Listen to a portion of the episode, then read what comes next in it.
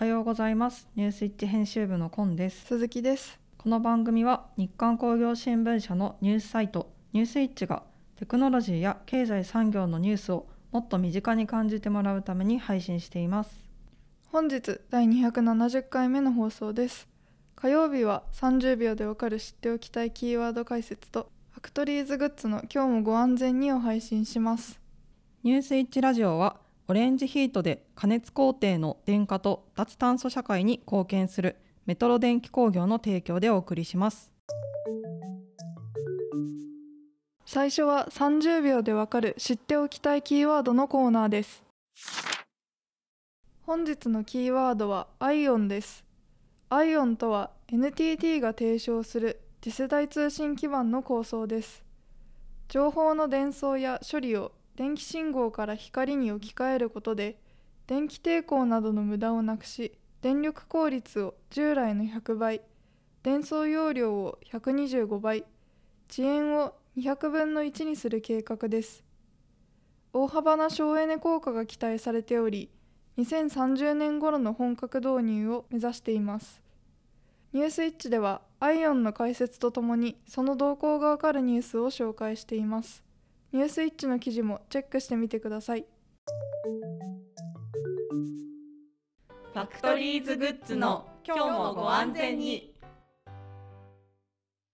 ファクトリーズグッズは優れた技術力を生かしユニークな自社製品を開発し販売している中小メーカーを応援するプロジェクトです。町工場のグッドな商品を紹介する記事やコンテンツの配信展示会ポップアップストアなどを行っております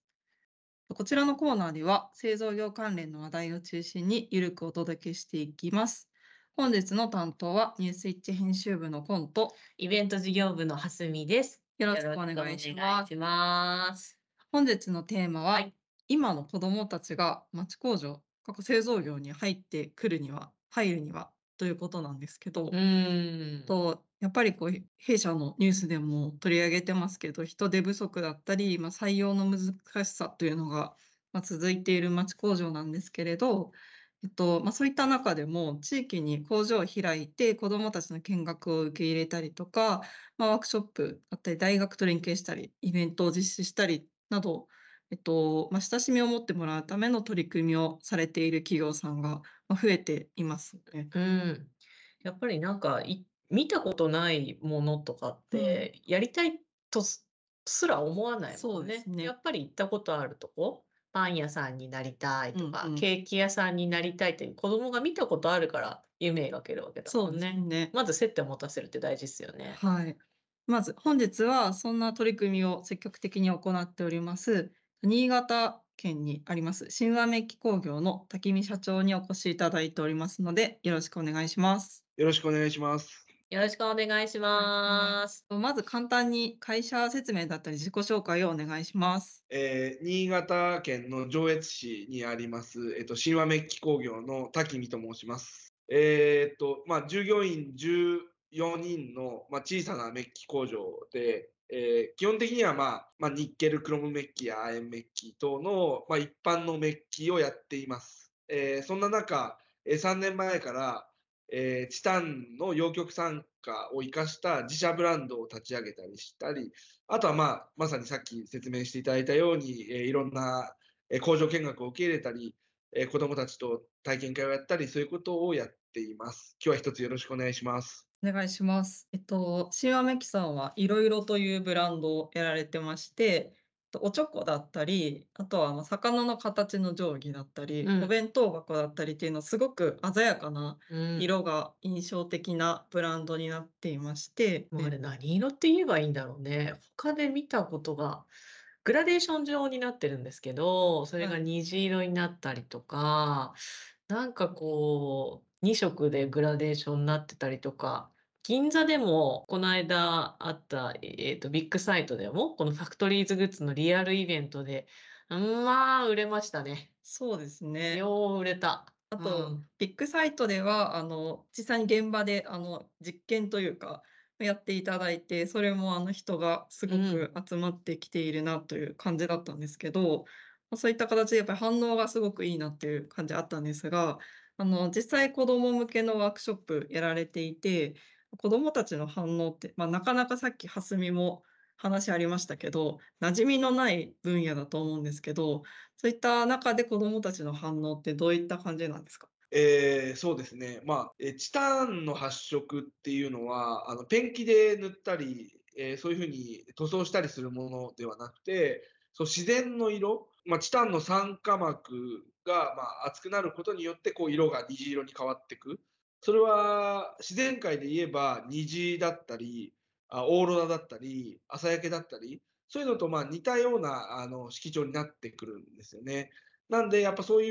う不思議な現象っていうのを、まあ、実際目の前で、えー見るっていうのは、本当に子どもたちも、まあ、大人が見ても面白いですけども、子どもたちにとってもすごい新鮮なようなんですよね。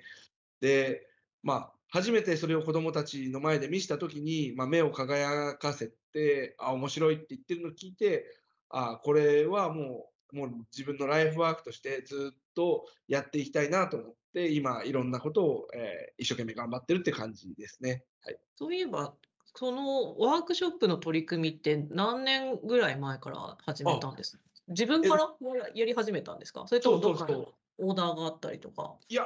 えっと、まあ、魚の形の定規を、うんまあ、幕開けで、2年前の11月に幕開けで売って、まあ、約200万ぐらい売れて、去年の夏に、えっと、その定規を自分たちで発色しようっていうイベントをやったんですよね。自分たちで電圧を決めて、オリジナルの定規を作るっていうことを、まあ、コロナ禍で少し大変だったんですけども、去年えーやって、それで約えー200人ぐらい夏休すみごい。え、それってなんかどっか小学校と協力してるわけじゃないんいですよね？やいやいや、どうどうやってうんそ集めたんですか？あそうそう、地元にチラシを配って、ええで、定規1500円で売ってるんですけども、それを1500円で体験しませんかっていうことで、ええ夏休みのそういう、えーなんだ、自由研究に最適みたいな感じで、1時間のコースでパワーポイントで子どもたちになんでそういうふうに見えるのかっていうのを見して、で、その後、1人ずつオリジナルの定規を作って、で、裏面にはもう名前が書いてあるので、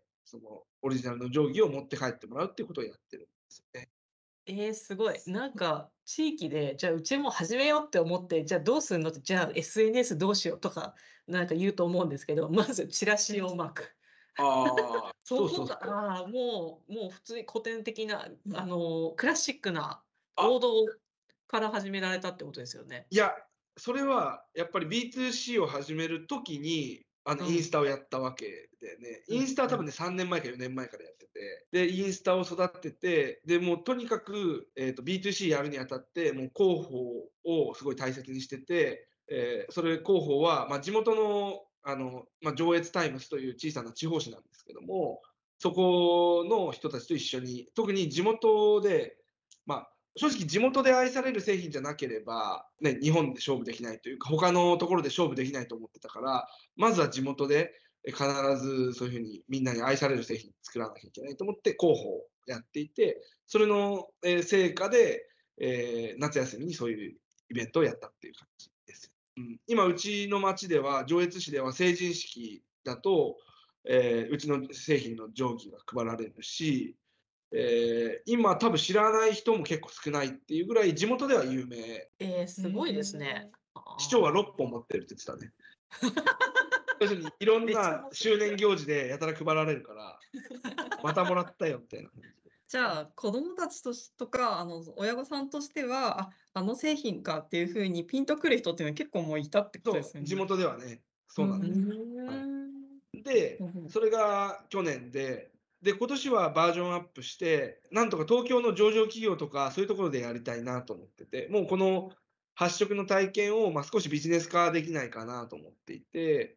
でそれで東京の上場企業に来て日韓工業さんに記事にしてもらいましたけど、えーキッズデーで子どもたちがまあ30人ぐらいだったかなああ来て半分が、えー会社見学行って半分が、えー、とチタンの蒸気を作って、まあ、その会社ももちろんチタンを取り扱ってあの、ね、やったりしてるのでそれをこう入れ替えてやるみたいなことをやってましたね。やっぱ何をやるにも、なんていうか根本のモチベーションというか、由来というか、うん。なんか足場を固めるって大事だよね、ってことなんだ。ね。子供を集めたいじゃなくて、地元に愛されて自分の製品が固めるためにいろいろやってきてでその一つの出力として子どものワークショップがあって、まあまだわかんないけどゆくゆくはここから来てちょうだいという、あ。地域ぐるみの育成になるわけですね。ででもね、あんまりそんな固く考えてもしょうがないからね。まあ、まあ、そうん。でもほら、あの、そうすると評判良くなるじゃん。会社の。なるなるなる。うん。だしね、従業員の家族も喜ぶし、うん。ね、地域の人も喜ぶし、やっぱりあの小さい会社はほら、大きいことができないと思うんで、お金をいっぱい出して あの、ね、地域貢献するとかそういうことができないわけだから、できる、ね、ところところでそういうふうにやっていけばいいんじゃないかなとあの僕は思ってるんですよね。なんか従業員の方の反応とかはどうですか？ああ、あの、この前、ちょうど先週かな、まあ、前から決まってた、まあ、地元でもね、ちょっと田舎の小学校、あの、全校で10、え全校で50人ぐらいか、一学年10人ぐらいしかいない小学校の子たちが、まあ、バスで1時間かけてうちに来て、工場見学イベントがあって、で、その時ちょっとマンパワーギリギリだったんだけど、で、まあ、実際、ちょっとバタバタの中やったんですよね。だけどやっぱ従業員の人はまあ喜んでた。あの子供たちがすごいやっぱ楽しみにしてきてて、で、もちろんチタンの発色も喜んでたけど、そのメッキの工場の現場を工場見学するってことをものすごく喜んでて、何ここ？みたいな。いや、わかるでしょ？な多分わかります。なんか行った私も行かせていただきましたが、なんか映画の中みたいみたいあな。まあね、なんか昭和だねから。えそうエモいエモい。水じゃんじゃん流れてて。うんだからね、そういうのを見て、やっぱり喜んでくれてて、やっぱそういうのをは、そのね、作業してる社員の人たちもみんなやっぱそういうのを喜んでるのを見て喜んでる。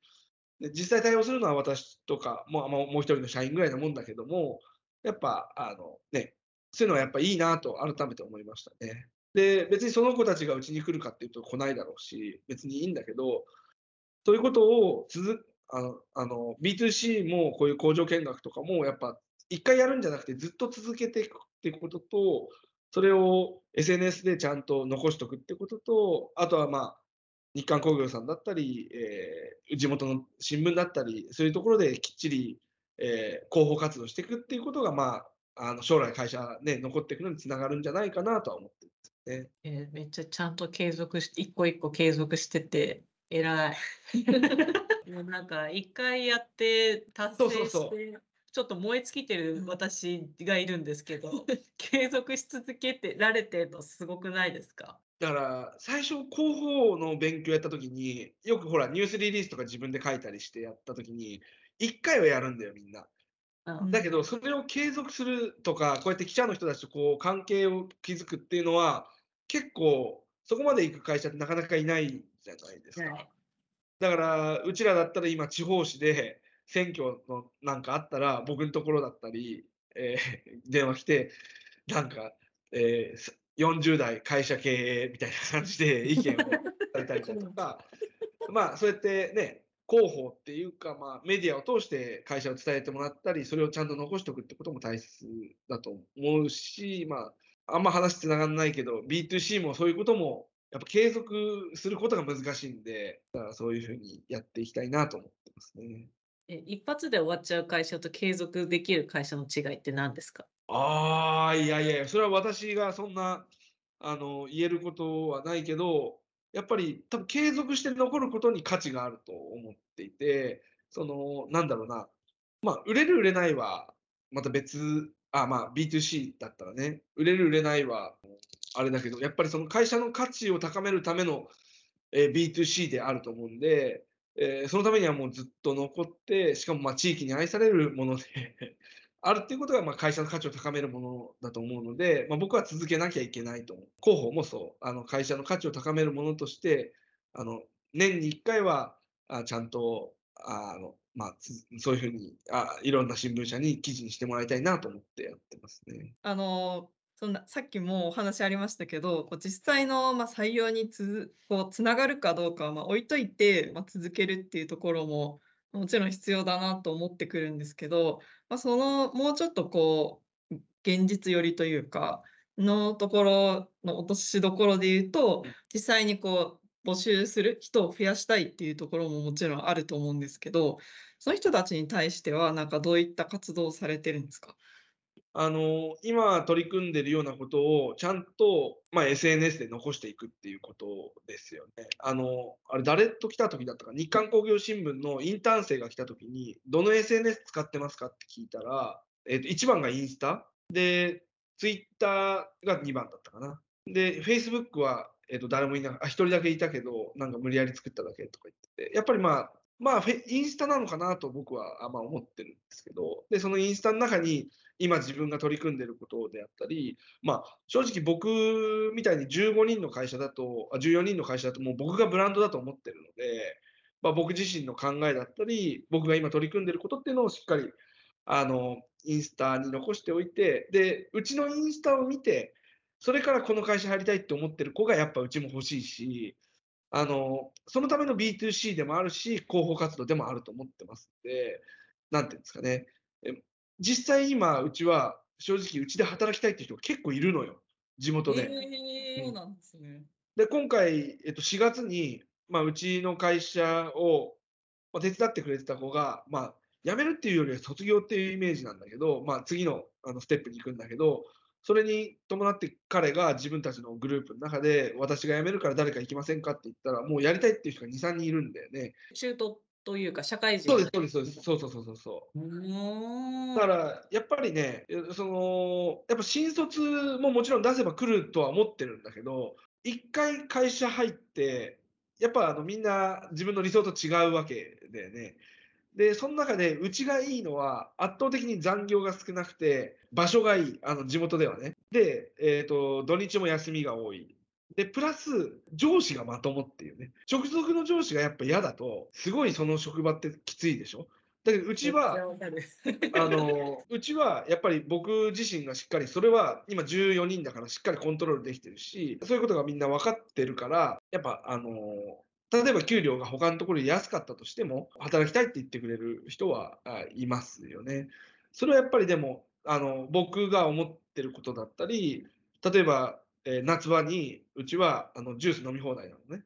今日はこんなジュースを買いましたみたいなのやったり、えーと、冷凍のおしぼりが現場にいっぱいあって、それであの汗を拭くとかね。まあ、あざといかもしれないけど、そういうことをやったり、あのね、うなぎをみんなで食べましたみたいなことをやったり、うちは飲み会はないのよ。あの飲み会はあの私が嫌なので。私が気を使うので、